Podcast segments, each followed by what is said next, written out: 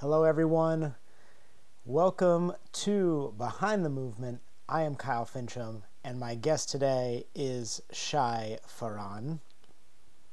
I have just a few announcements.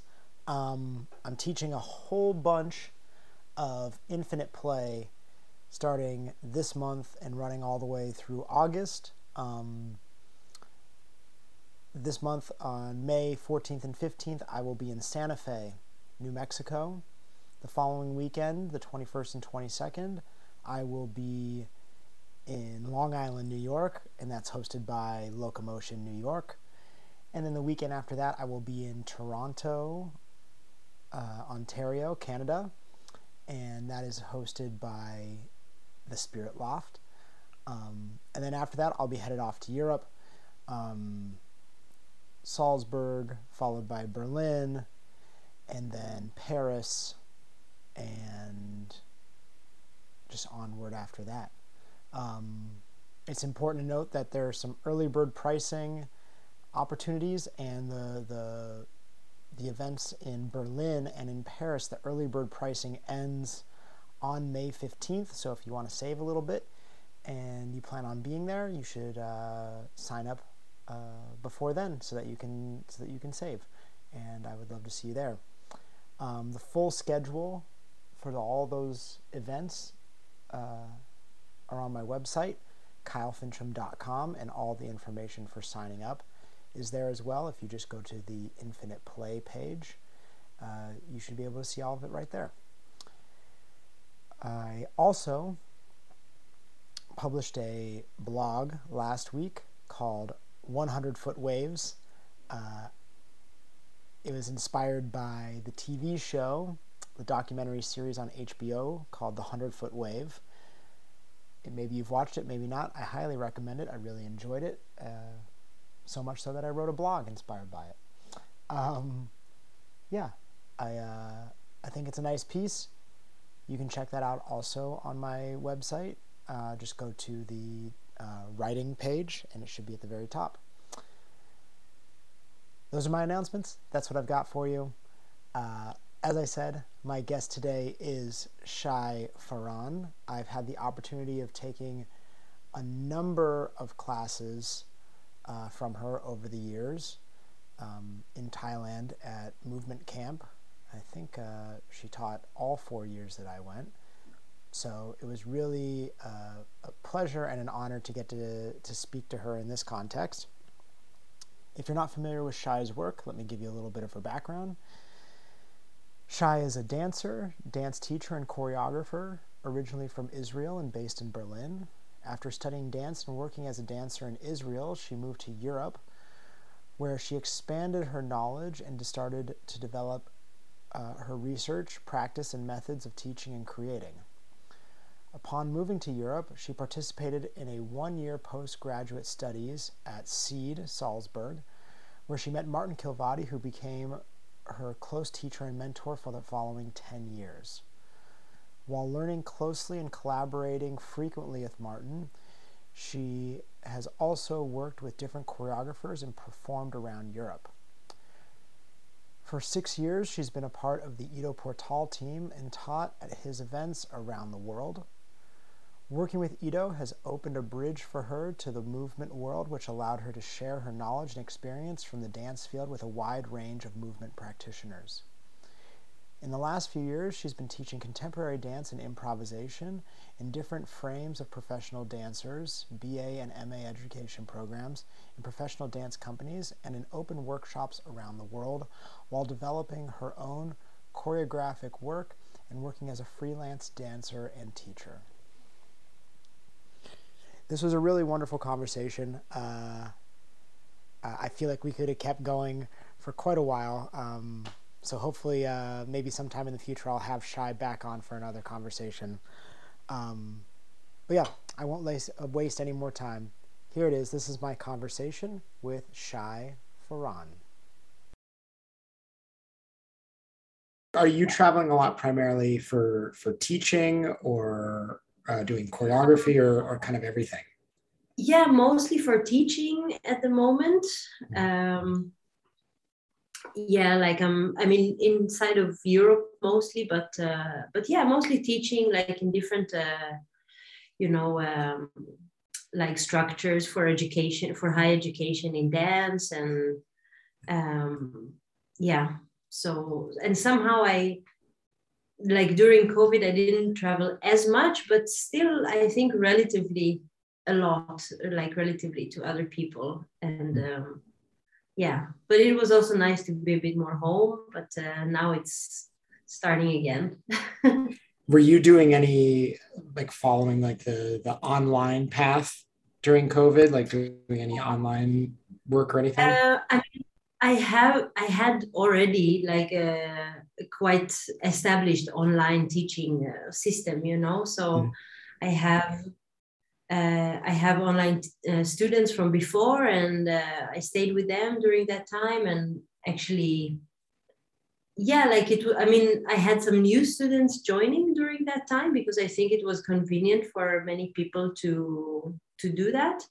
But from my side, like I didn't change anything. You know, I I yeah, and the teaching that I do like, I never did this kind of. Um, live uh, classes like on zoom or something like this you know i just mm-hmm. kept it uh, the same structure that i had before mm-hmm. yeah that's convenient i feel like a lot of people were trying to reinvent the wheel but you were already kind of yeah. established in a way that was working for you yeah exactly and there was actually like one time that i was supposed to be in copenhagen for some teaching and i couldn't travel and so i i think i had like three sessions online like with the students there but but that was it. Like i really luckily i didn't have to do all the like all the online teaching live which i think is so clumsy and yeah. yeah.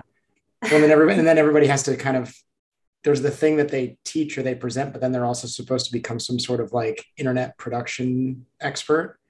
Yeah. Like microphones and everything yeah exactly yeah yeah yeah so, so right, i was quite lucky with that so right now, are you are you teaching mostly to like uh, professional dancers or aspiring professional dancers? Is that kind of pri- your primary audience at the moment? Yeah, at the moment, I would say yes. Like most of my teaching is in uh, universities and um, yeah, like schools for for high education in dance, like people that are doing a degree, you know, like a BA or an MA degree mm-hmm. in dance and in choreography. Um, I would say that's the kind of main um, audience, if we can call it like that. And mm-hmm. then there are also some other things like, um, uh, you know, people that are also interested in dance, but not necessarily in becoming dancers. And um, yeah, and also some some open workshops like here and there for you know, uh, like a general audience or just people that are interested in movement and uh, not specifically with like an artistic uh, point of view or something like that. Mm-hmm. Uh, yeah, something like this. I got, um, I know that you spent a lot of time with Martin Kilvady, and I got to take one of his five day workshops in Brussels last year. Ah, nice. Which was an amazing experience. And then it just reminded me a lot of getting to be in some of your classes Yes. Um, and there's so much about like uh like the discussions and, and the experience of like improvisation or whatever the term is, open form, free play, whatever, whatever the language is someone uses that always just makes me think about like our our potential for listening. And I feel like when I thought back to your classes before I got on here, I was like, oh, is this so many things were happening, but there was also this like asking for a lot of listening and and really kind of exploring that potential. And I I don't know. I think it's valuable in, in so many ways. And yeah, yeah I, I see that, you know, people who are drawn to dance, like it's not the only place, but it's this place that has the potential to really foster that and it means something in the world. Yeah. Yeah. I think, I mean, dance is such a wide thing, you know, it's, it's, I mean, I feel nowadays it's, it can somehow be almost anything or like uh, it's a very big umbrella and a lot of things can come under this umbrella um, but i mean it's funny because i was just thinking about i was just talking about it today in class how you know the i think the sensation of dancing or the the idea of dancing is so personal and it can mean so many different things for many people but somehow there is this agreement that like when you like when you're dancing you know it mm-hmm. you know i mean even if it's very abstract and even if it's like not so tangible sometimes. Um, there is something that when it's happening you know that it's happening. And a lot of the times i think it's also about um, like a decision or making a decision that like okay now i'm dancing. And it's like an extra layer. It's so i'm not just like doing the moves or like i'm not just um, performing a certain technique or a certain exercise but there is like another layer to it that makes it the dance you know? And this is a very even though i've been doing this for so long it's still a very mysterious layer. Mm-hmm. uh, cannot really put the finger and say like okay this this is what it means you know to to be dancing. Um yeah. So and and i'm really i love it you know? I think it's really exciting that mm-hmm. uh, that it's so personal and at the same time there is some kind of a common i don't know if we can say agreement but some kind of understanding uh, of the personal experience. Yeah. Yeah it's almost like this agreement to from that moment on like begin like a collaboration with the, the, the space or the time or the people or or what's happening on a sensory level and everybody can be witnessing the same thing but like where their awareness is directed to kind of dictates how they dance or what they dance to or with. Yeah. Yeah and i think for me it's a lot about awareness also like i, I mean if i try to somehow frame or to say what is the experience of dancing for me i think it's connected to to awareness also yeah like to be aware of what is happening to make choices about what i'm doing and not in the sense that i always have to be in full control but you know you you can be out of control and still be aware of what is happening to you mm-hmm. like you fall off off the roof and you're like in the fall you don't control yourself anymore but like you can be aware that this is happening. And uh, i think sometimes there is a confusion with like being aware and, and being in control. And um, yeah i think for me there is something there in this feeling that like i'm fully aware of what is happening i'm present um, and i can make choices about it. And yeah that is also somehow it's not only about the awareness and it's not only about the body but it's some kind of a combination between the things or something mm-hmm. like that yeah i like the idea of directing the awareness because that it's almost it takes kind of the it asks the thinking brain to quiet down a little bit mm. and, and let like a little bit more of like the automatic or intuitive brain mm. handle what's happening and it's like the thinking brain is just being like oh look over there look over here not do this or do that. Yeah. Yeah there is some something else that is maybe like yeah like you say directing the attention but i think that also there is this uh, some kind of a myth or like a romantic idea that like when you're dancing you should not be thinking you know? Mm-hmm. um, and i don't know i feel like this myth should be somehow dissolving because I think it's great to be thinking also mm-hmm. about what you're doing and when you're doing things and and I think you know like we're we're practicing and developing different skills or abilities and we need to think in order to do that and then yeah like I, I think it's um yeah that kind of fantasy or this this thing of like oh i just want to like not think about anything and just do whatever. Yeah. um, but then yeah but then like what about all what you worked for that you need to think of you know? And so yeah i think it's not really like like i'm not a- ever aiming for this thing of like not thinking at all. Yeah. But at the same time it's also a different thinking. It's it's um yeah it's maybe more like this uh, feeling of being present and being aware but but not necessarily like um, doing everything like from the thinking or from the analytical part of the brain you know? Yeah i agree. I th- I, I feel like it's like it's it's more of like a posing of questions than answers. Like a lot of like the thinking to me is like oh like what if you know what if i play this way? And then see the response you know yeah yeah i think to get to the level that that we can like do great things without thinking at all like then everything has to be like super high level no that it becomes like a second nature like an instinct or something like this mm-hmm. um, and i don't think it has to be necessarily the aim mm-hmm. um, not just in dancing but i think in anything that we do you know like with movement or like of course when things are more intuitive or like they become more you know like a second nature then they are more available. Um, but yeah it doesn't mean that that everything has to arrive to that place. I don't know if it's even possible that everything will arrive to that place. Yeah.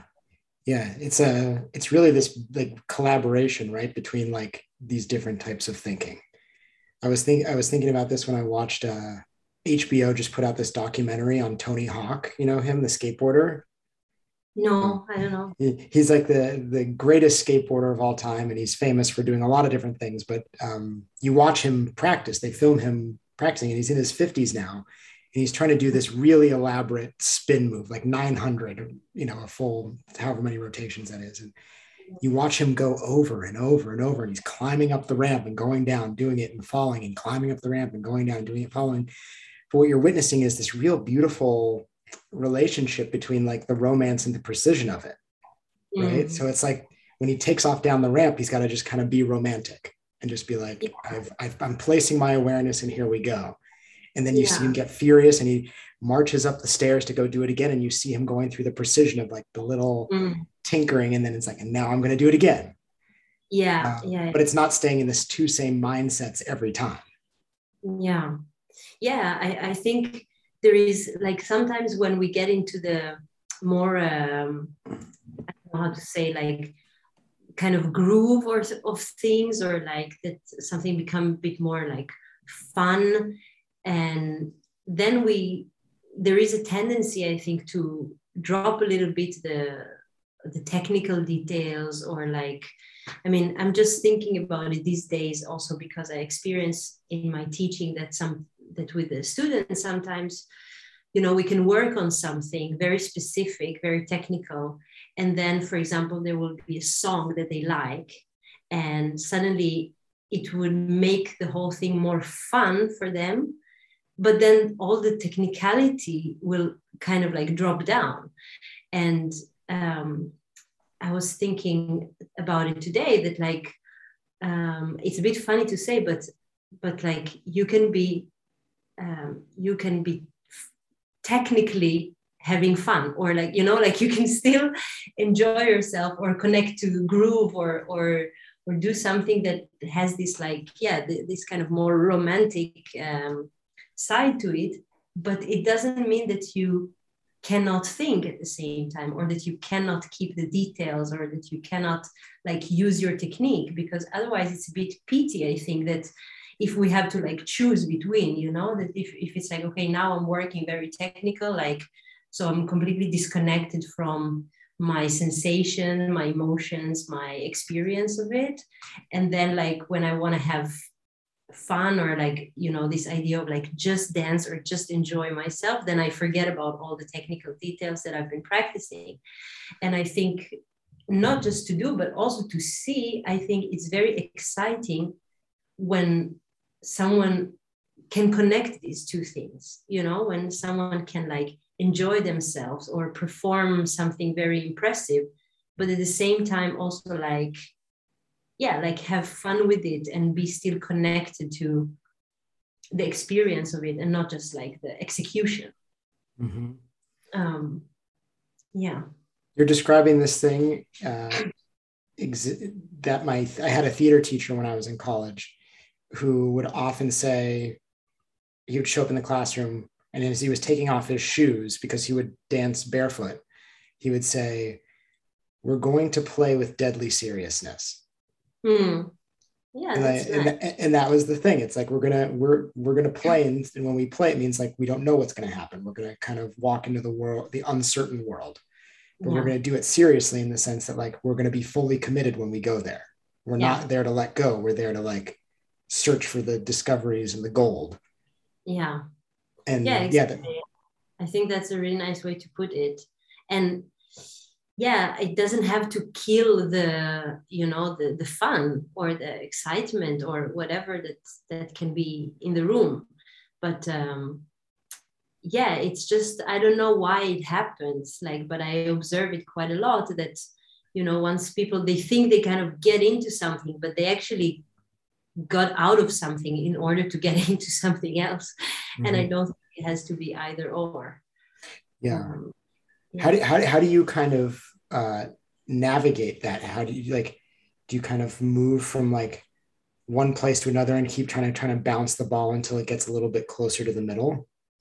um, I don't know. I, I think actually for me, those two things are very connected. So I don't have I don't have any need to to separate them or like I, I mean somehow I feel more enjoyment and I feel more um, you know connected to myself when I am actually using the tools that I have like the skills that I worked for and the and so like I don't really have a kind of a, a system or something to bring myself to use both because for me they are very connected. Um, like i yeah i enjoy a lot when i feel also like the physical effort or like the yeah using using what i worked for we can say like this. And i don't really have that thing of like oh when i when i do things in that way then it's less fun. And if i want to have fun i should just like do whatever. Like i never had that thing. Um, so i don't really know how to uh, how to explain it.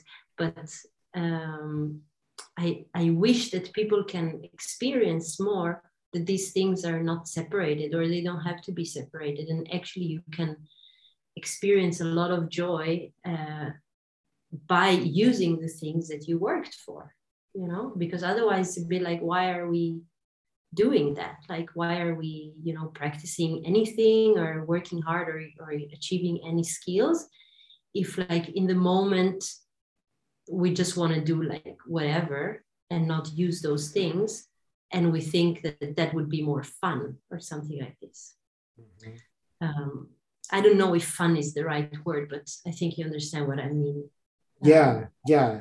It's it's it's it's this kind of almost like yeah, it's like a unique, almost like privileged way we get to exist, right? Where like we get to kind of choose spirit and technique and how we want to like navigate it. Where like other times in history, like they were so tightly intertwined.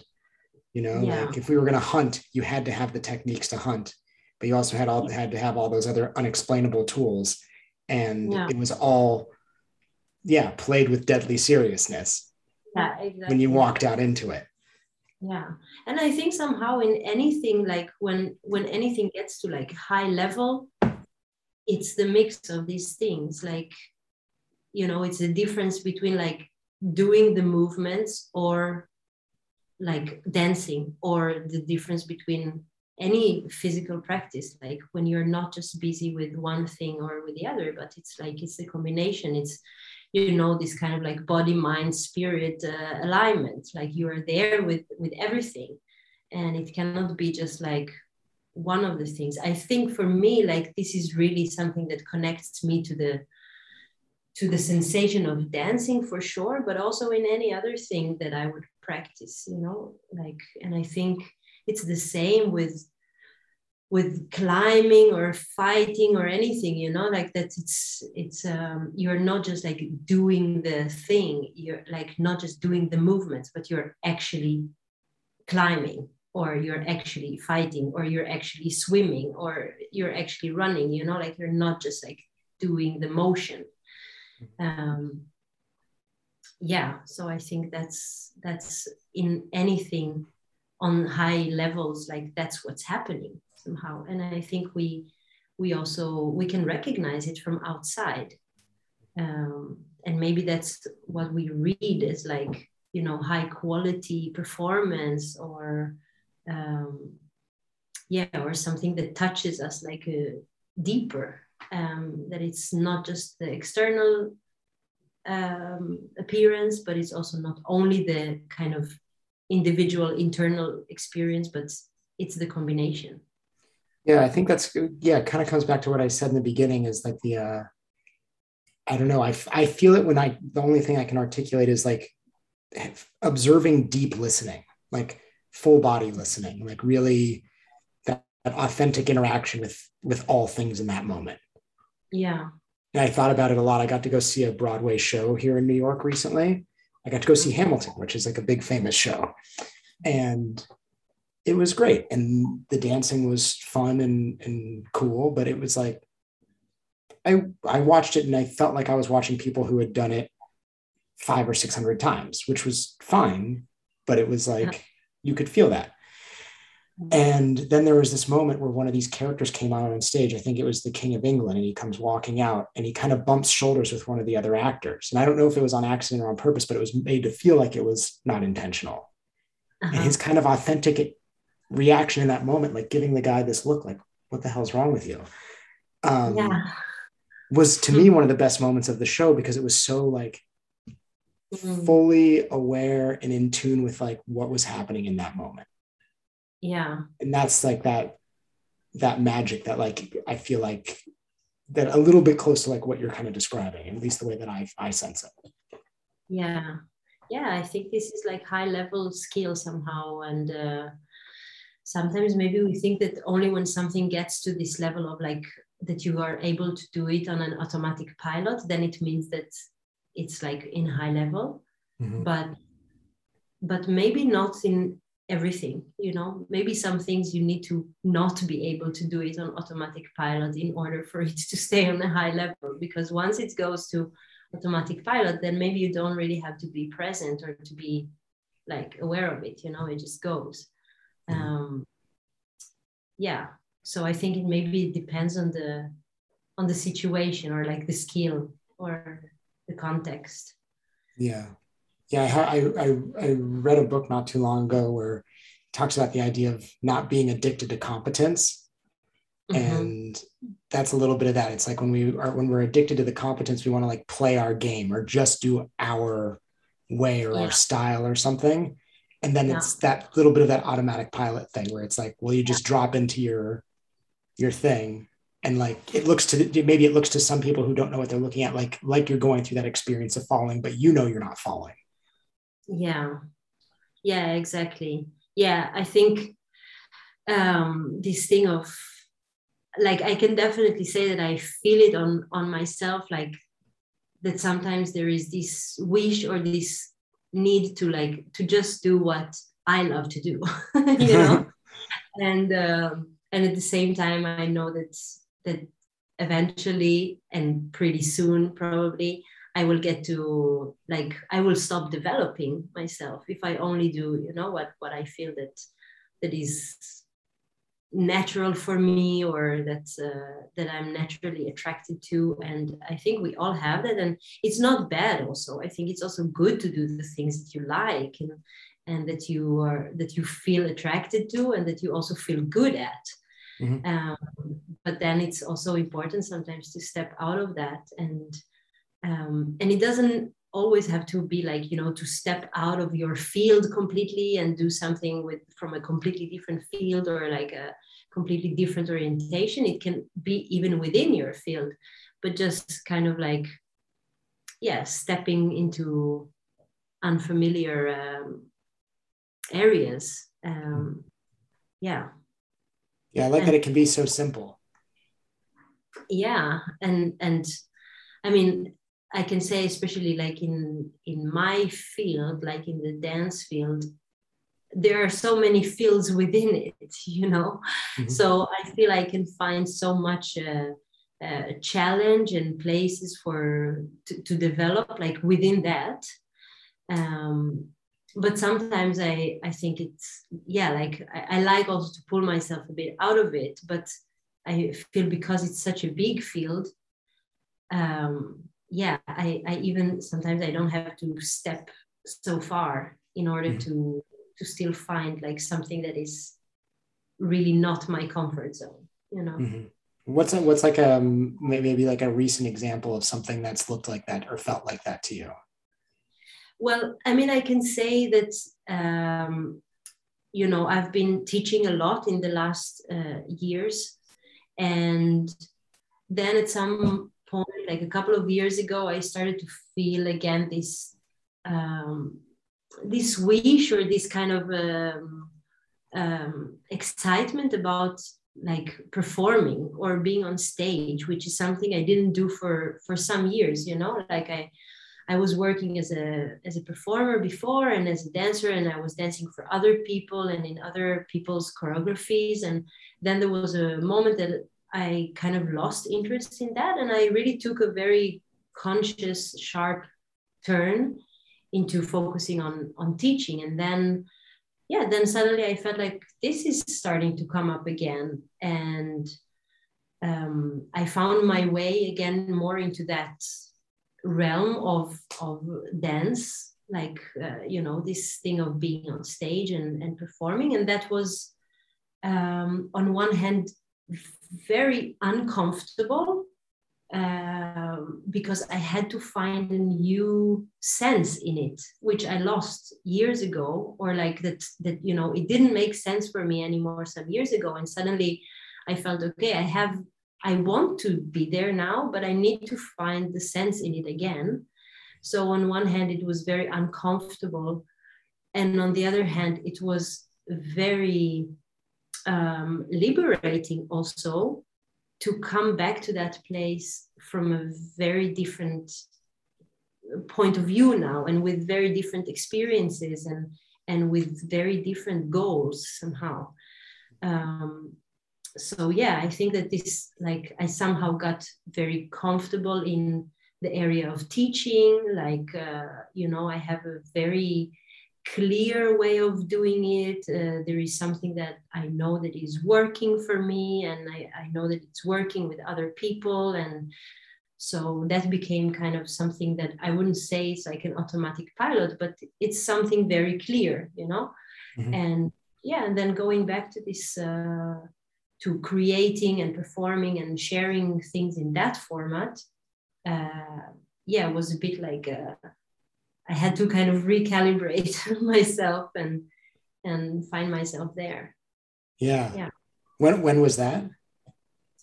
Um, so I mean, I uh, I created a, a solo. It was uh, last year, and um, I mean the whole process was quite long. It started, um, yeah. Now it's almost two years ago.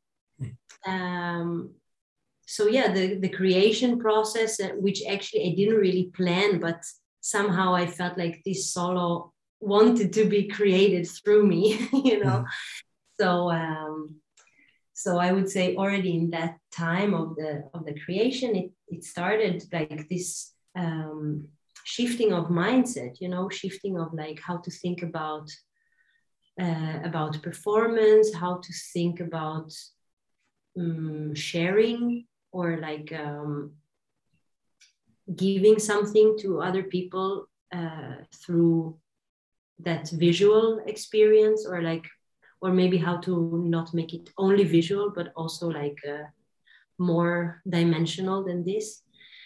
Um, yeah and then the whole process of also like really framing it putting it on stage um, that was last summer, uh, the premiere of the solo. And uh, yeah, it was a really interesting process and very, uh, I, I learned a lot from it and it left me with a very good taste to, you know, to continue that, um, that research or like this uh, experimenting with how to take actually the some of the experience that I have now from teaching or this kind of way of sharing things and to bring that depth into the frame or like the format of performing because I think before um, it used to feel very flat to me performing mm-hmm. it to feel like it's such a you know like you work on something very long and then you have this very momentarily meeting with many people that you maybe don't know and you will never see again and you don't know what was the impact of your work on them mm. and that felt very empty for me and because the teaching gives something so different you know like you meet the people you get to to especially because of the teaching that i do is so process oriented so i really get to see how it affects people over a long time and how it changes them and, and, and you know what they do with it. And i had to think like how to bring something of that into the format of performing. And uh, even though maybe i will not meet the people that are watching and but that somehow it's not just about like me showing something and wanting you know people to see it but it's more about me giving something or sharing something from my experience that can maybe benefit uh, the others or can maybe maybe better say like resonate uh, something in them that can be relevant for them. Um, yeah so it became more of a kind of a two-directional thing rather than like a projection. Mm-hmm. um, yeah. That's beautiful because it makes me think of uh, kind of redefining creative expression a little bit, right? Rather than it being very individual and very me, it's being like, oh, like how does this art matter for us and we? Like, how can it be something that supports, binds, tells a story for all of us that's not just totally self-serving, like walk off the stage and be like, now I get to go have a beer and celebrate myself. Yeah, exactly. Yeah, I think this is this with art, it can be often a very big question, like, uh, you know, how not to make it about me, mm-hmm. because I think there is a big potential for it to become about, you know, about my own experience, about my own opinions, about my own taste, and and somehow it's like, I don't know, I feel it's not so relevant to just share like my own opinion, my own you know uh, i mean of course everything will go through the filter that is me because i'm the one making it or i'm the one performing it. But i think if the thought process or like the aim is somehow to include the observer and to have that in mind during the process of creation then um, yeah i hope it can reach deeper. And but even when teaching you know sometimes and I have to say, quite frequently, I have this feeling that I'm in the studio with people and I get very touched by looking at how people, you know, learn and develop and discover things about themselves. And often after I feel that, I start to ask myself, what the fuck are we doing? Like, there are such big problems in the world you know and we are like here in the studio like dancing around when when some people don't have like place to sleep and food to eat. And and then i get this feeling of like oh it's just like it's just about us. And and then what comes after that is that i need to remind myself like no this thing has a place in the world because through that we will learn about ourselves. We will become better people and we can project that out into the world and hopefully make a difference with it you know? And the dance is just the tool to do that. So it's not really about the dancing or about any other discipline but it's more you know to develop as a person to get to know yourself better and hopefully to help to make a better world with this but um, but yeah, it's a loop that that I experience uh, often because yeah, because on one hand I can be extremely touched and and I can get very emotional by you know just watching people discovering themselves discovering things about themselves. And at the same time like thinking about all the people that don't have that possibility because they are busy with much more basic things um yeah so it's a it's it's a strange kind of a loop. And at the same time i think it's also important for for an artist to to have that in mind you know to to remember that it's not just about yourself but it's that through that you kind of understand better your role in society maybe or like or in the world. And and through that um, medium that you chose you can hopefully do good things in the world. And um, yeah i don't know. I i hope somehow it it has a place. I hope it can make a difference you know and not that it will make a difference that like i will make the best show and people will love it but that it will make the difference that it will touch someone and it will resonate in them and it will remind them something that they maybe forgot about themselves and yeah something like that yeah i think it's hard because i don't i mean i don't know what it's like in the places you've been or where you grew up or anything but i know where i'm at here in the us I don't feel like people really talk about like values and what they really want to see in the world. It's like everybody's kind of caught up in like the gauntlet of trying to succeed, you know, and succeed is subject, yeah. sub- subjective based on community and cultures and societies and countries. But like this version of succeeding, you know, mm. is is kind of like ultimately what I think what becomes the value to people. But it makes me think, you know, especially with artists, but all people, but really reflecting on like, oh, like what do you want to see in the world? What what do you think would make the world a more inhabitable uh, habitable place, or what would support people the most, or like what would feed culture? Um, yeah. And asking those hard questions, you know, then I always think to myself that like the that helps you kind of formulate like what your message is, like what you care about, what you believe in, and then the content is the easy part. Exactly. Yeah exactly and the fact that it's the easy part is also doesn't mean that it's that it's not important It mm-hmm. is also important but in a way it's also not mm-hmm. you know and like but when you're when you're busy with the content then of course this is the important thing but at the same time you need to remember but it's not about that you know mm-hmm. that's the vehicle like that's the kind of tool to yeah to develop a, a bigger awareness or understanding or or yeah it's it's a funny it, yeah it's a funny thing to to kind of on one hand when you're doing something you know when when you are like bending that knee then like this is the important thing like what is happening there and how much can i bend it and and and how do i stabilize myself on it and whatever. And at the same time to remember that yeah in the end i'm doing this in order for it to serve something bigger. Um, and not in a cliche kind of way you know but but really somehow to remember that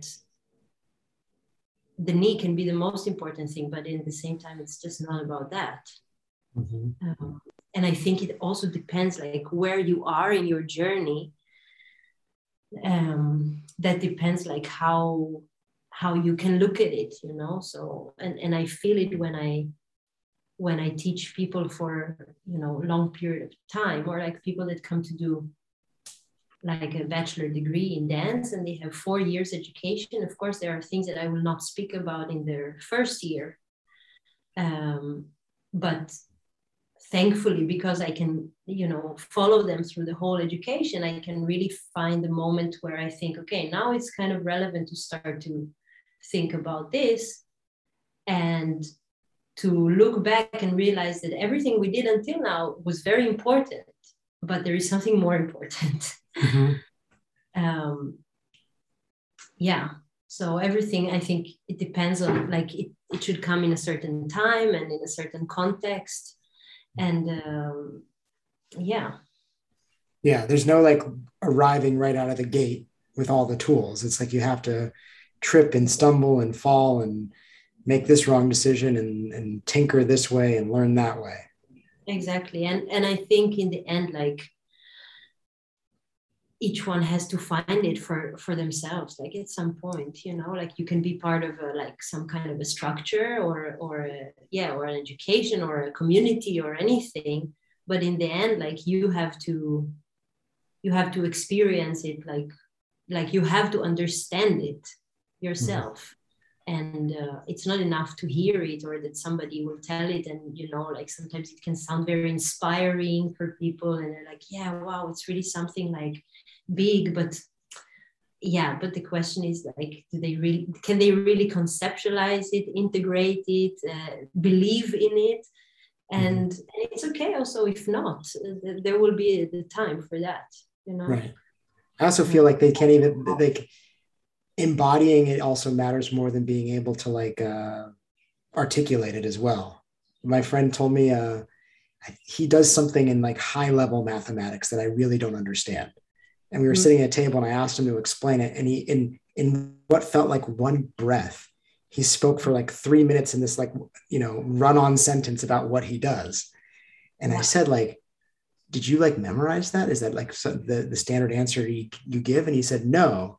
And then he said, the only way I can describe what I just said is he referred to this interview that someone did with um, with Lil Wayne. And they asked Lil Wayne, you know, like, you know, how do you remember all those songs? He's like, I don't remember them. They're just part of me. Exactly. Yeah. And it's like what we're saying, where it's like, oh, it, knowing what you care about or knowing your value or whatever your values are, and it doesn't really matter. It's like, it's more like, are they like, is it in your skin? exactly it's in the cells yeah, yeah i think i have it sometimes like with dreams that i dream about something that i didn't realize that i know like you know the words of a song or something i mean okay that's also a bit different because it's probably like stored somewhere in my subconscious and it doesn't necessarily mean that i can pull it out whenever i want but like it gives me sometimes a bit this feeling of like oh it's really like it's part of me like it's part of my it's in my system mm-hmm. um, yeah and and i think with yeah with art or with dance like it can be it can be tricky to to really embody these things you know and to not just keep them as like beautiful ideas but to somehow really live it and and I also don't think that it's something that like once you conquer it, like it's done, you know, it's you really have to kind of like live it every day and mm. uh, yeah, and put yourself in a situation that is like forcing is a bit hard word, but like, you know, that, that is encouraging you to to do that all the time, like to test it, to see if you're really um, standing behind those things. And and for me, I think that maybe that's also somehow one of the reasons that I really love teaching and that I'm doing it a lot because it forces me to to make sure that I'm really doing those things that I, you know, like a bit like this, can you practice what you preach? Like it's a bit of a cliche, but I feel that being in front of people and and kind of like um, yeah like walking with them a bit through maybe even just a small part of their journey it makes me confront myself or like i have to look at myself in the mirror and ask myself like wait am i am i really living like that? Like am, am i still believing in that? Do i can am i still leading this from from the front? Or like i i feel comfortable with people following me with what i'm saying or you know like mm-hmm. so i think maybe that's for me one of the ways to yeah to make sure that that i stand behind it. Mm-hmm. uh, yeah.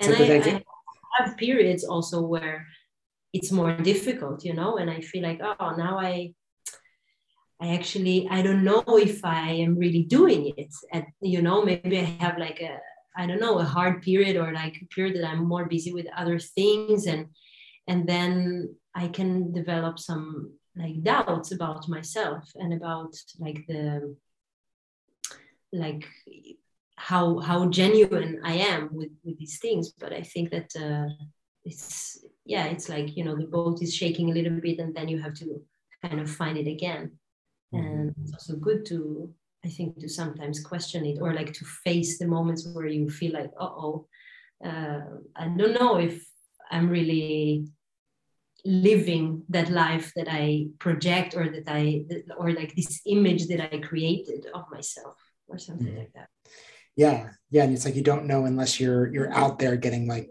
being poked. You have to like yeah. that's how i kept imagining as you were talking about it's like you're out there and you have all these students and situations and like they're all just kind of poking you in the different parts to just see like oh did, is it still there? Is that what it is? And it's like it's asking you to like you know kind of keep building up the skin for the thing that you believe and care about. Yeah and then every once in a while something pokes through and you're like oh i got to get a band-aid like yeah. how, how did it get through there? What's going on there? Yeah exactly. And then, and i often encourage like the people around me and students to to really do that to me because I, I think it's important you know like to yeah if somebody doesn't understand like why we're doing something or like why am i speaking about something uh, and like what is the point and where is this going then i encourage people to ask because i don't want to be in a place where i have no reason or like i don't know exactly why you know yeah. and um, actually what was very liberating in like going back to choreography and to performance was that I was much more able to um, like to enjoy this unknownness, you know, because when I when I teach, I feel I have to really stand behind what I'm doing and what I'm teaching, and and everything has to have a reason because otherwise I'm wasting people's time.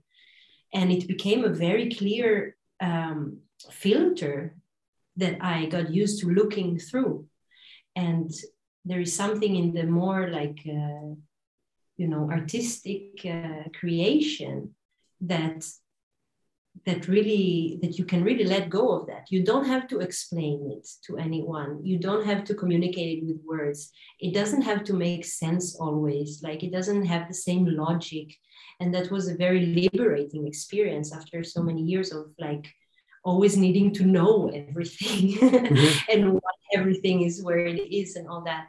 Um, so yeah, for me, it was suddenly like a very nice balance also to this kind of structured way of thinking and um, yeah, to have something that that can allow a lot more uh, unknownness and um, and like the you know that when when you can have ideas but you don't have to explain them. And sometimes i even found myself that i wanted to write notes for myself and even the notes they narrow down the the thoughts. And i felt like no i don't want to i don't want to even put it in words because somehow i i feel it and it's clear enough. And and the words they really narrow down uh, so many things. But um, unfortunately and fortunately like when we communicate with others we have to use words and and um, and that's what we have but we need to also remember that it narrows down a lot of things. Mm-hmm. yeah, it, yeah, it's like it's like this it's it's it's a great piece of magic but it's also limiting. Yeah. Like it can only yeah. get us so far. Exactly. Exactly. Mm-hmm. and that's why also i feel for example, with online teaching, that um, you know there is a lot of work that you can do online, and even like not in video, but just like with text and with emails, and uh, there is a lot that you can do, and there is also a lot that you cannot. and I think sometimes also people have this expectation of like, ah, I can just like learn, you know, learn dance like online. And um, it's a bit funny i think to mm-hmm. to think like that because because that's exactly the format where maybe i can say like yeah you can you can learn a lot of the moves and you can learn a lot of ideas but the dance itself i don't know if i can teach it. Like i don't even know if i can teach it when i meet you or when i touch you or when we're in the same space you know? So um so we also need to remember that like yeah it, it's a great it gives a lot of options. Like there is a lot that that you can do. And then also you need to remember that it's it also has a limit. And there are things that will just not work in that format. Yeah. Yeah it's like um basically think of a couple things. Like one if all the words could capture everything, the art just wouldn't exist. Like we need the art to like pick up where the words can't go. Yeah. Um, and then with re- regard to like uh, the online stuff, is it's, it has this potential to. One of the limiting factors is that it, it takes away kind of the relational nature of everything. Mm. You know, it's like it's kind of always in like a certain space in a certain time. Maybe it's always sanitized, but it's like, you know, everything that we're talking about is in relation to something else, like a an Yeah. environment or another person or groups of people or whatever. And like all of that information comes by just being in those situations more. yeah. Like, you know, I do jujitsu and there's no way you could learn jujitsu by just watching videos and doing it alone with a chair. Like you just need Yeah. to go, you need to go be with people. yeah yeah exactly mm-hmm. exactly and and i think that's why like some of like somehow my my teaching or some of my teaching let's say like some of the layers of what i teach they can work very good online because there is a very concrete like um, it's very clear. Like i can look at the video that you send me and tell you like well you're not doing this or you are doing this or like this is not how it should be and this is how it should be and it's like i wouldn't say black and white but it's very clear.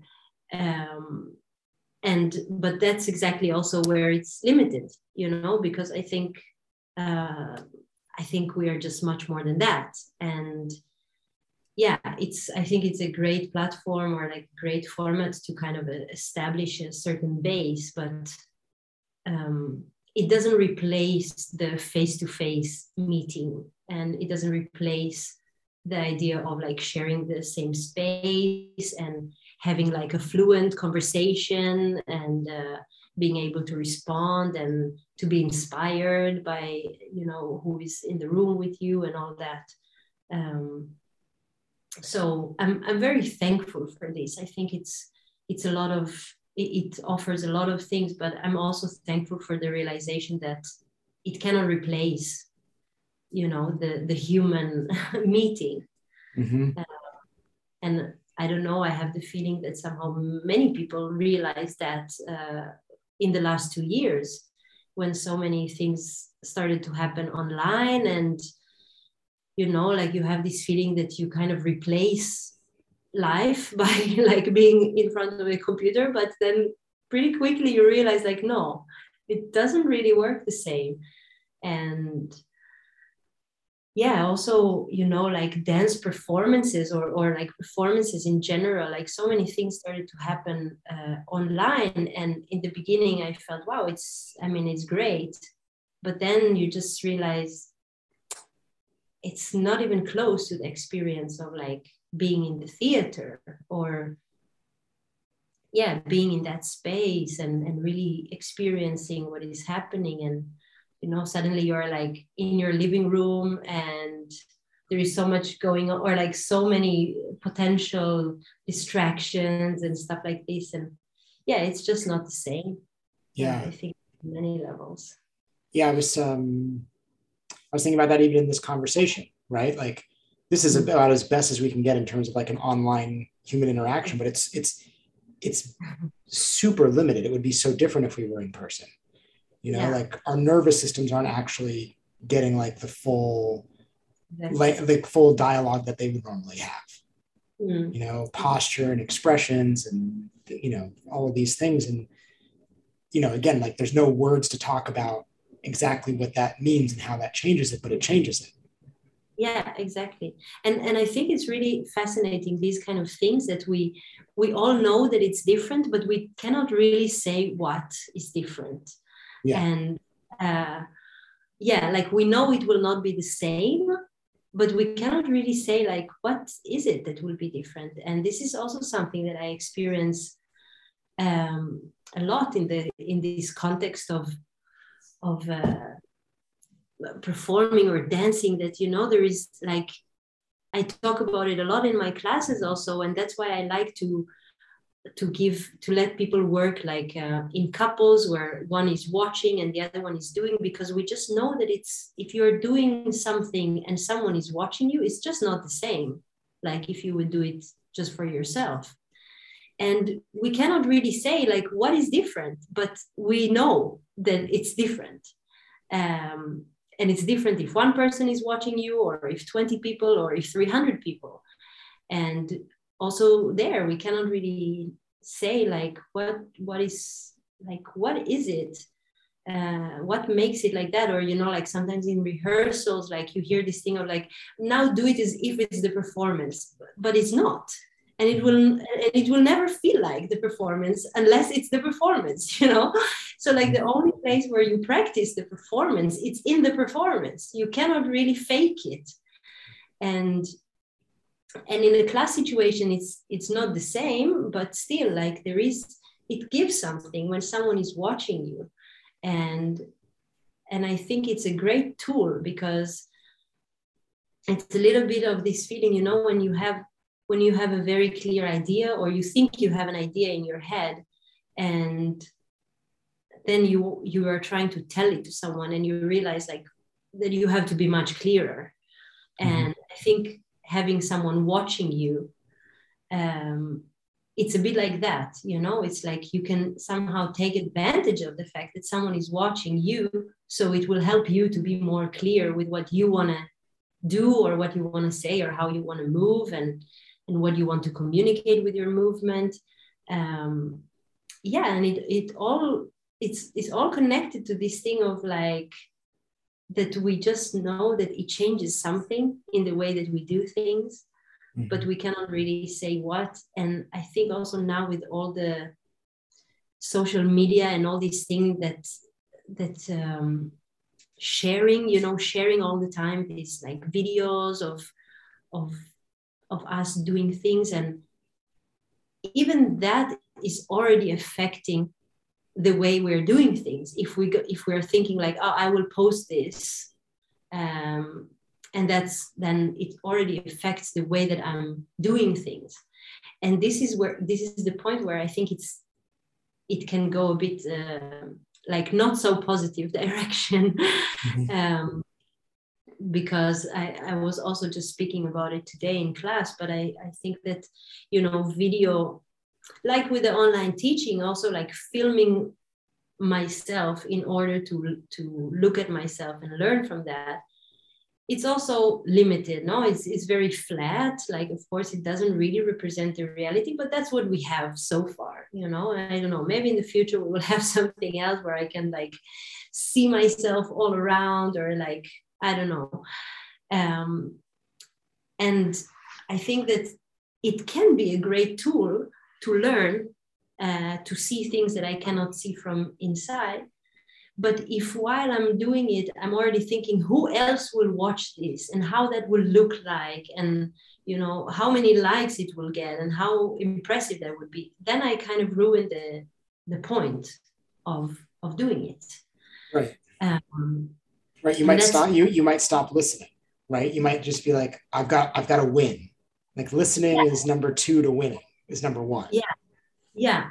Exactly. And I think this is a bit the place where where also performing has the potential to go there you know when it becomes about me showing off something then it loses the point. point and the point was to you know to give to communicate something to share something to invite um, but if it becomes about like i want to show something then yeah then it goes a bit the wrong way. And then instead of like taking advantage of the fact that people are watching or that you know if it's one person or or it doesn't matter how many then instead of like taking it in a positive way and using it in a positive way it becomes like um, i don't know if to say like an obstacle but but it just kind of takes a bad turn i feel.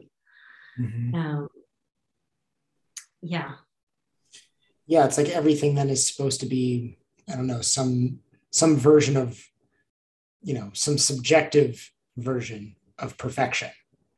And it's not given that freedom to like kind of fall anymore. Mm. you know when falling might be like what that real authentic thing is in that moment. Yeah. You know it's like you're not given that same permission and then it's yeah i think that that's what's beautiful as well like being in that observer position right? When you're in a room with somebody and you're being asked to observe it's like you're not just asking to like uh, just look at this person.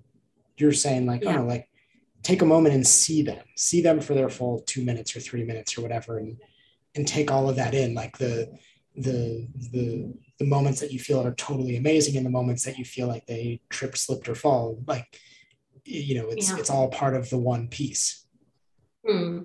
you know and people yeah. miss that and people miss that online yeah for sure for sure and and i think if you have the possibility to do that in person um like even just with, friends or people around or you know to kind of ask like can you come and watch so that i can be better for you you know mm-hmm. um yeah i have sometimes this feeling that it's a bit like when you are you know if you're making dinner just for yourself maybe you don't care so much you know like you can you come home you make something you eat it while watching something. I don't know. It's just it's like it's a practical thing.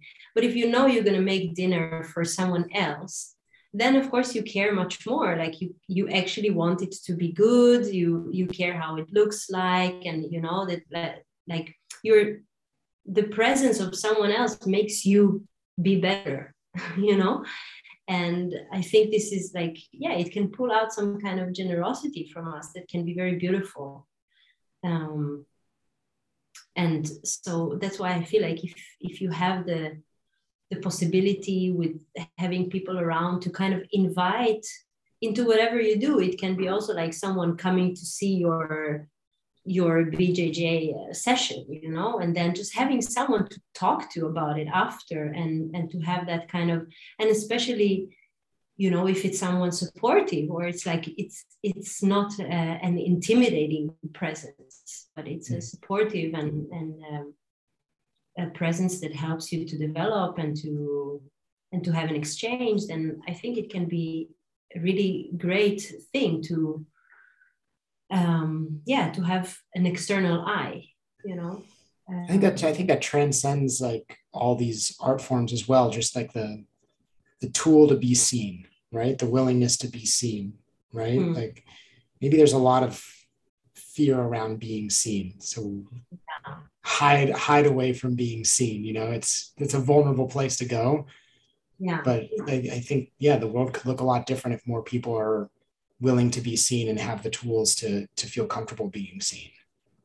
Yeah and and i think often also the fear is being is is being seen by yourself you know like the self judgment and the kind of self criticism and i think that yeah like you need to or we need to somehow remember like what is the purpose also. And because i feel that with filming uh, filming myself or with my students i often use like filming in the class that they film each other and then they can watch it and learn from it.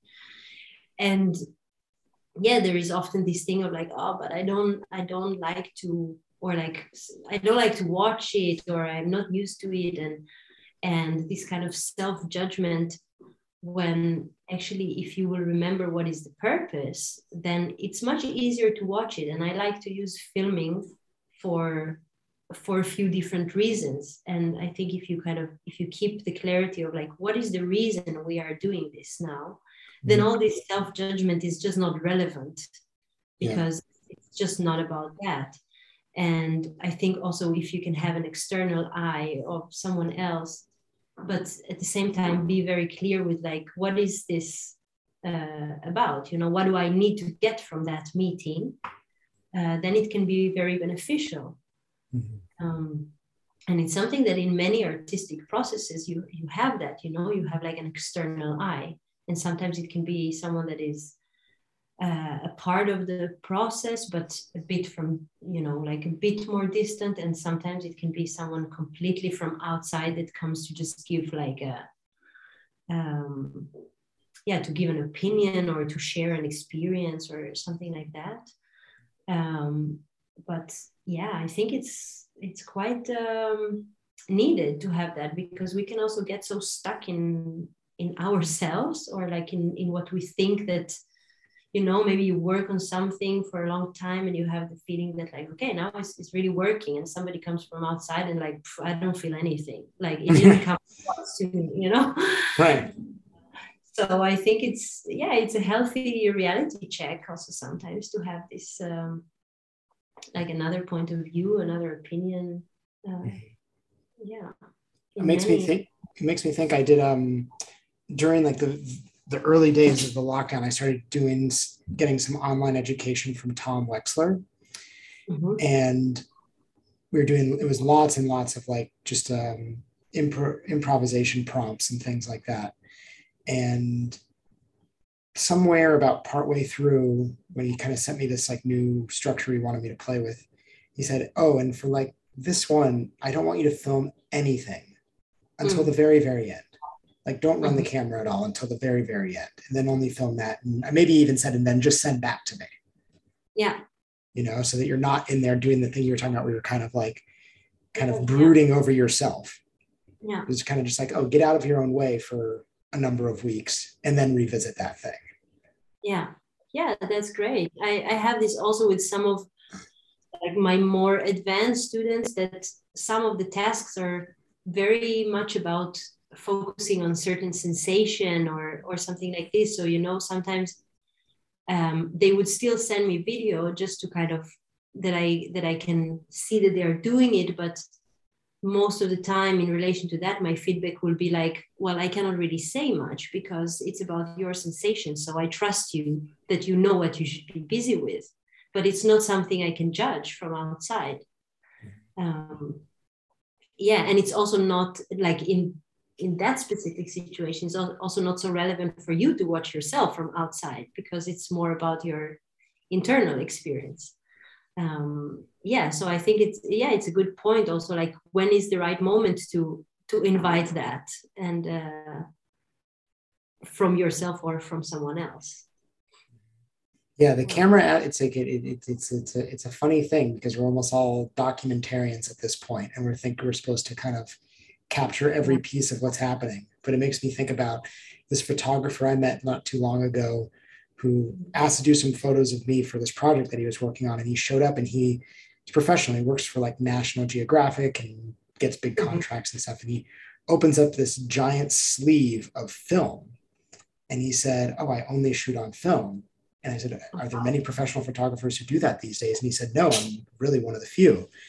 Yeah. And he tells me kind of how he's navigated that world. But he said, You know, I'm going to mime this, but he said, This is my impression of people who shoot on digital cameras. And he just held up his hands like he was holding the camera, but then tilted his head down like he was looking at the screen. Yeah. He said, he said That's my impression. Um, yeah. And he said, I don't have that little screen. So I shoot and then my camera goes down and my eyes stay on what's happening right in front of me. Yeah, beautiful. You know, which I thought was, oh, it was gorgeous. It was so just like, because the moment a dig- someone shooting on a digital camera takes the photo, they're suddenly time traveling. They've, they've stayed back in that moment and everything else is happening and they're yeah. not there. Yeah it's really true. I feel it's really changing also our our sense of being present you know? Like it's quite hard to be present when you are constantly busy with yeah what i mean everything is so uh, easy to capture that you kind of have the feeling of like ah well i can look at it later you know? So i don't really look at it now. And then i kind of missed it because to look at it later is not really the same yeah. Yeah. Um, yeah. And but but i think that yeah like i said some some of the positive things that can that can come with it is that like we can it's so available you know it's so available to to take a video of yourself to document to keep something to like i don't know this is also something that I've been doing it for some years with my student, and you know, in the beginning, it was I was asking like, okay, so everybody has like a phone with a camera, and you know, some years ago, it was still like not everybody had it, but now it's like, I mean, of course, it would be funny if somebody doesn't have it, no, mm-hmm. and you can also really see like the generation by the way that they hold the phone, and I think like my generation is still like holding the phone like horizontal you know but like the younger generation it's just vertical like they they are just used to to seeing like all the stories or the reels or whatever. Oh really? And, i didn't even you're teaching me something right now. I had no idea. Yeah i really noticed in the last year that people are only filming like vertical. And for me it's like hey but, but then you cannot you know like i'm thinking like but it will not fit to youtube or, or whatever. But for them it's like yeah but it will fit like for a story because that's how it is now. Um, yeah and it's it's really funny but you can you really see it how they how they're used to like a different way of of thinking. And i had to mention it also um, now with my students that um, i think yeah like i said if you are clear with why you are filming yourself or like why you're documenting something then it's much easier than to deal with it. And for me there is like three main reasons why i would do that. And one is like for for studying purposes you know like i said that you i film myself i watch it i learn from it i try to use it to sort of minimize this gap between like how i thought it would look like and how it really looks like from the outside which is a gap that we always have to a certain extent and we are the only ones that can actually minimize it. Mm-hmm. and then another reason would be for for really like for documentation you know? So if i work on something for a certain amount of time and then i want to document like okay this is how it is now and maybe i document it again after a few months and i create this like archive that i can follow my progress in certain things. And then the third reason would be to for sharing you know? Like if i want to share it with with someone i love or on social media or whatever. And and then the focus is really different. Um, of course sometimes they mix and sometimes i film something to document but then i really like it and i feel like oh, okay i could i could also share it. But i think that if the thought is always i'm going to share it and like how will it look on instagram? Then i completely miss the moment of of the practice or like of what am i what i'm doing now you know because i'm already thinking about the outcome. And then for example if i'm if I'm in a situation where I should be filming myself for studying purposes, but my mind is already thinking like, how will this look uh, to other people? Then I really missed the point, and then it's like, yeah, I will not study, I will not learn from it, and I will not be happy with like how it looks. so mm-hmm. it's kind of a lose lose uh, situation. Right. It's like it's almost fair to assume that like Usain Bolt doesn't go out to practice sprinting as if he's in an mm-hmm. you know an arena about to set a record every time. Mm-hmm. Right. He has like yeah. different. I assume he has different ways of running when he practices yeah. and, and how he goes about it. It's not every time he walks out with like the flag on his back and like, you know, doing the yeah. whole thing and like getting hyped up. Yeah, it's like Yeah, exactly. Because then you're yeah i just feel like you know we need to to use different mindsets for different situations and it just like once it starts to mix too much it can it can be very confusing and also just like not beneficial mm-hmm. and you know then you end up like i don't know you filmed yourself to to understand better a certain movement that you're doing and you end up judging your haircut or something that is completely irrelevant. Um yeah. So i think for me it really helps when i remember what is this about? What why am i doing this? Then it really sets up the filter that i'm then looking through at the video and it helps me to deal with that and, and not to be in this like oh but i don't like how it looks like yeah but it's not relevant how it looks like it's more like did i do it how i want uh, how i meant to like is this technically correct or you know like these kind of things this is also the reason why I'm not a, a big fan of mirrors. Mm. I've talked about this before, but I just like uh, I remember my I, I think it might have been the same theater teacher was talking about how we should all cover up our mirrors at our houses. Um, but it's kind of the same idea. Is it like it's a like a, it can be a valuable little tool, like if it's used in the small doses, but it can be a really insidious yeah. tool for kind of reinforcing who you think you are, or who you think you're supposed to be. Like I, I thought about it when you said like you go at you go to look at the video to look at you know this move, and all of a sudden you're looking at like your hair, your eyebrows, or something. it's the same thing with mirrors, and I know like from dance schools, like being there and, and getting like the opportunity to present at some of them recently. Like I find myself being like, okay, everybody just grab something and cover these mirrors. Yeah, yeah exactly i think it's also you know if if you know how to use it in a good way and in a way that serves you it can be a great tool for for certain things mm-hmm. but for sure it doesn't represent like the reality or or like you know if you are actually looking in the mirror all the time that it means you're not doing all the rest so yeah i think for some things like very rarely i use it when when i see for example that people have a very big gap between what they think they are doing and what they're actually doing when it's a very specific movement that that is you know for example like very frontal or something like this and then they can do it in front of the mirror and understand better. But once it's something that is you know like more multi-directional or yeah then i think the mirror is just not uh, not very useful for that yeah. and it takes your attention somewhere else mm-hmm.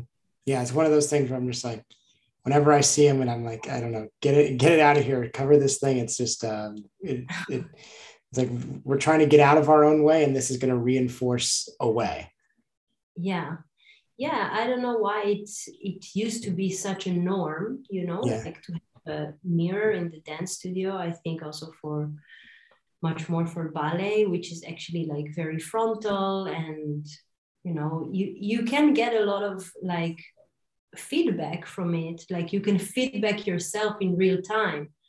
But i think for many other things it's just not working or like it's not useful. Mm-hmm. and yeah and i think also just sometimes you just don't want to see yourself like all the time. And um, yeah in some fields that are anyway already like so judgmental or like there is so much focus about the appearance and stuff like this or there used to be then i think it can really take uh, attention to the wrong places. Yeah.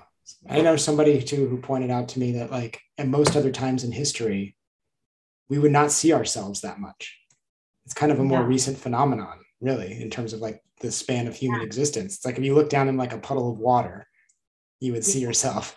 But other than that, like I mean, it was just it was it was kind of a rare occurrence, and it's not a good or bad thing. It's not saying we should step back to another way of living, but it's just being like, you know, like on an evolutionary level, like we still have the same you know nervous systems and we haven't evolved that much past that so it's like it has some sort of psychological yeah. effect yeah i mean sometimes i think about it that you know like the people that are close to me they they maybe know my face better than than i know my face because they see it more you know mm-hmm. like i mean okay for sure i look at the mirror sometimes but mm-hmm. like i don't maybe i don't know all my facial expressions actually because i don't use them when i look at myself in the mirror so sometimes I feel maybe other people know my my face better. And I definitely think that you that we can see in our culture today that like some people care way too much how they look, you know. Mm-hmm. Uh, I mean, I think it's it's not a bad thing to care about how you look, but but it's yeah, it's the same. It's like this thing of okay, but where is the focus? Like, what does this serve? You know. Mm-hmm something external or like yeah i don't know i think it's but i mean if you walk in the street today it's quite clear that it's a big focus no? Like it's it's a lot about the external appearance. And we do many things that are very not like you know not practical not to say like not healthy or like not many things um, just because we are so maybe addicted to that to yeah to how things look like and i think for sure also in that sense like social media is definitely a part of that um yeah i don't know where this go. yeah and but it has this potential to kind of take us out of like the thing that we've been talking about really is like the present moment right so it's like yeah. when that's when that's kind of this lingering piece it's like you're always kind of time traveling, right? It's like if you have this yeah. constant like reinforcement, like looking at yourself, you're like, what did I do yesterday that made me look the way I do today? What do I need to do tomorrow so I don't look like I do today? Or so that I do look the way I do today. You know what I mean? It's like it's never yeah, just yeah, being right now. And and I feel like that's kind of been our uh, call it maybe our theme for this chat is kind of this like this this idea of the present moment, the listening, like the, you know, and it, mm. it, it, might not serve that in all the best ways if it's being you if it's if it's a misused tool yeah yeah and and i think the like the body and co- being connected to the body is uh, it's a great tool for that. Like it's it has a huge potential to bring us into the moment you know if we really connect to the body to the sensations in the body. And and even if we are busy somehow with the future or with the past or you know like sometimes maybe you, you know this feeling that like you are doing something but you're kind of doing it for something else. So you don't really manage to be in the moment because you already think like what is it going to serve? Um, and i think this can like of course it's good to have like a like i said earlier you know like to have a bigger purpose somehow. So you're doing something but it's for actually for something bigger. But in the moment you're doing it this is the thing like this is what you're doing. Like i said in, in the moment you're bending the knee like that is actually the important thing. And yeah i mean I, I guess it's a very human thing no like this struggle to be in the moment. Mm-hmm. it's people have been busy with this since the age of time. Um, yeah. Different continents and different periods of time it's always been written about and talked about. Yeah, and probably will be forever mm-hmm. but i think we have such a great tool in our hands all the time and it's and it's the body um, and we can we can use it like we can use it as a reminder and yeah the body the the possibilities that the body gives us um, you know and even the even working more on the on the mind we do it through the body you know like we exist in the body so i think I mean, for now, in the form that we are in, like in the form the form that we can communicate, you know, we we have this vehicle, and it's uh, sometimes it can feel very limiting, but like with everything we spoke about, you know, like it's very limiting, but it also allows a lot of things. And one of the things that it allows, I think, it's to really come back to it, like to come back to the moment, to come back to the sensations.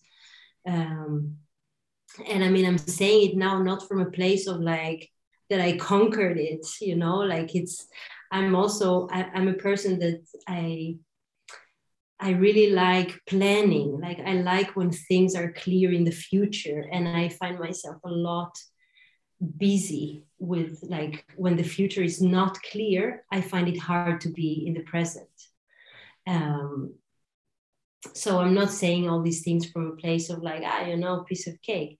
I think it's a it's a very hard work but but uh, i'm very thankful to have the connection to my body as a tool uh, you know to to remind myself of the of the presence and like yeah as a as a helping tool to kind of bring myself back to the now all the time i love that yeah mm if um if people want to connect with you, what's the what's the best way to do it? Um, well, they can find my um, contact information on my website. So my website is uh, shaifaran.com. Uh, also on on social media, of course. Um, yeah, there is my contact everywhere. Um, there is some information about uh, my teaching, about my work, about my performing dates, and so on. Um, yeah, people often ask me about like open workshops and stuff like this. I have to say, I'm not doing that so much these days um, because I kind of got a little bit tired from the very short meetings um, with people. So most of my teaching these days is like either in like i said in universities or structures where i can follow people for a long period of time or with like you know students that are following me for for a long time. And i have a, a group of like more regular students. Um, here and there i also have open workshops and then of course people are invited to join but i would say it's not the main part of of my work at the moment. I understand that. Yeah, I think it's like um, people always want things kind of like in bite size, but it's like I don't yeah. know to cook a real meal. It takes time. It takes time, and and sometimes people can get disappointed. Um, yeah i just feel actually with the years like more and more i feel my work is is more process oriented. And actually if i meet for a short time i feel it doesn't really allow anyone to experience the potential of this work because this work needs time. Mm-hmm. um, and somehow there is always the feeling that it's never enough time. But um, but yeah i think that um, like very very short meetings they they can be nice for certain things but to really get a taste of of the of my practice or my work or what I think I have to offer, I think it's needed a bit uh, a bit longer time.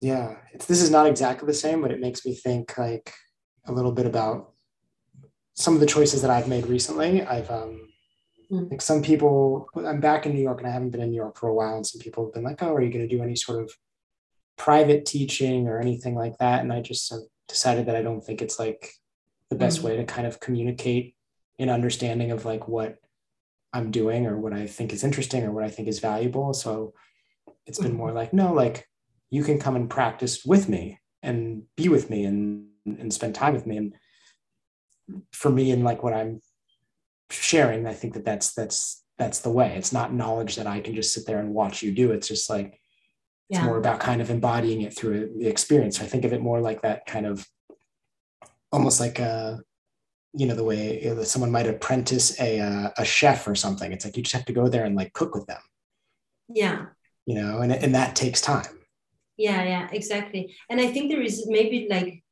kind of a um, you know a common uh, structure or this kind of established idea of like yeah this concept of like workshops and stuff like this it's it's very common. Like you know there are a lot of things happening around and uh, but i think it's just not every teaching can fit the same structure you know? Like n- not every material or like every content that's that people have has to offer can fit into that kind of format um, so i think it's also good to understand like what is the right format for this information or for this material and yeah and i think that for like i said for what i have to offer or what I think I have to offer, I think that like a very short, brief meeting can for sure give a nice experience, you know, and and and and also some tools and and maybe some inspiration. But I think for the to get really the depth of it, like it takes longer time yeah. to establish kind of a common language. Mm-hmm. Um, on your on your website though you have like all the info for all the opportunities and things that are happening yes yeah for for things that are happening also some information about like online teaching um yeah and if there is more information needed then people can always write me and i'm happy to answer. Amazing. I'm so happy that we got to do this. Yeah me too. Thank this you this was so Oh, thank you for accepting the invitation. of course.